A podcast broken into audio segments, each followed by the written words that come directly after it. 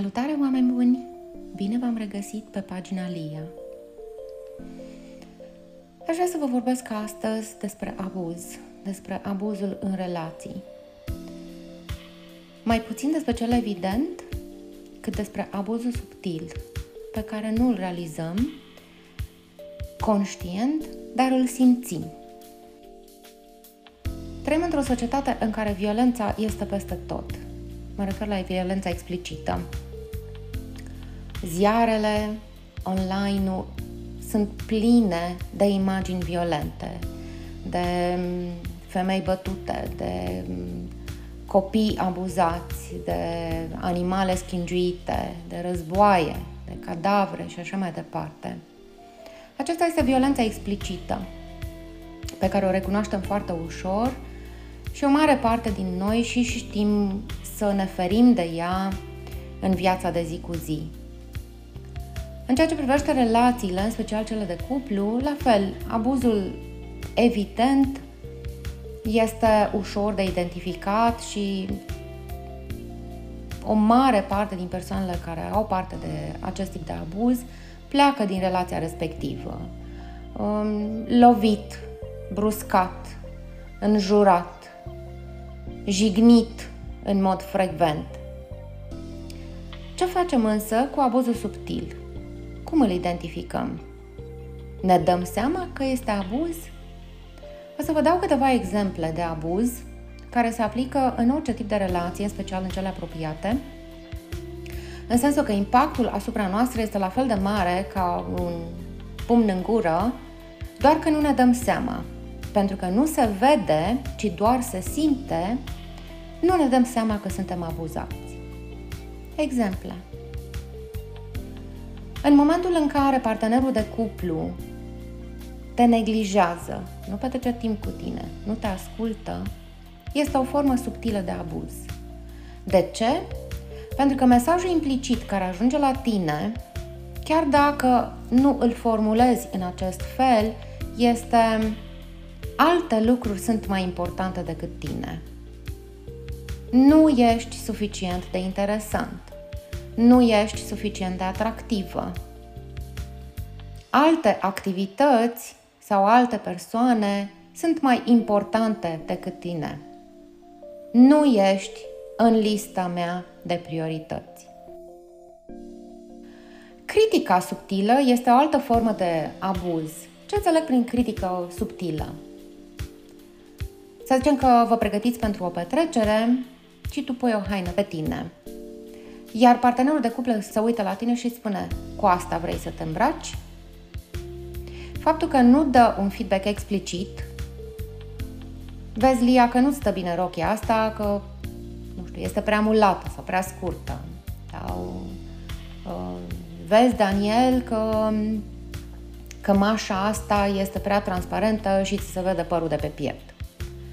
Și așa mai departe. Dar în momentul în care formulează feedback-ul în felul ăsta, cu asta vrei să te îmbraci, de cele mai multe ori mesajul care ajunge la noi este: nu îți stă bine, arăți nasol în haina asta.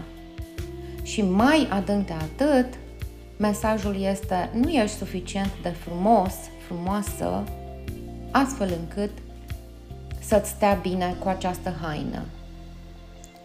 Alte forme de abuz. În momentul în care avem o ceartă cu partenerul de cuplu, noi mergem către persoana respectivă, ne cerem iertare, iar comportamentul persoanei continuă să ne indice faptul că ține la supărare, aceasta este o formă de abuz foarte subtilă. Pentru că de cele mai multe ori ne transmite mesajul că greșeala pe care am făcut-o este atât de mare încât ei stau și se gândesc dacă merită sau nu să rămână cu noi în relație. Este o amenințare foarte subtilă de care de cele mai multe ori nici abuzatorul nu-și dă seama că o transmite: dacă mai faci asta, s-ar putea să te părăsesc. De cele mai multe ori aceste comportamente vin în urma unor greșeli sau în urma unor certuri care poate au scăpat de sub control, dar care nu sunt atât de grave încât se ducă la pierderea relației. Nu știu, v-ați certat de la curățenia în casă și ai scăpat o vorbă urâtă, ești mizerabil. Nu știu, ai avut o criză de gelozie legată de un coleg de serviciu și ți-a spus mi se pare că ești o femeie ușoară când te comporți așa.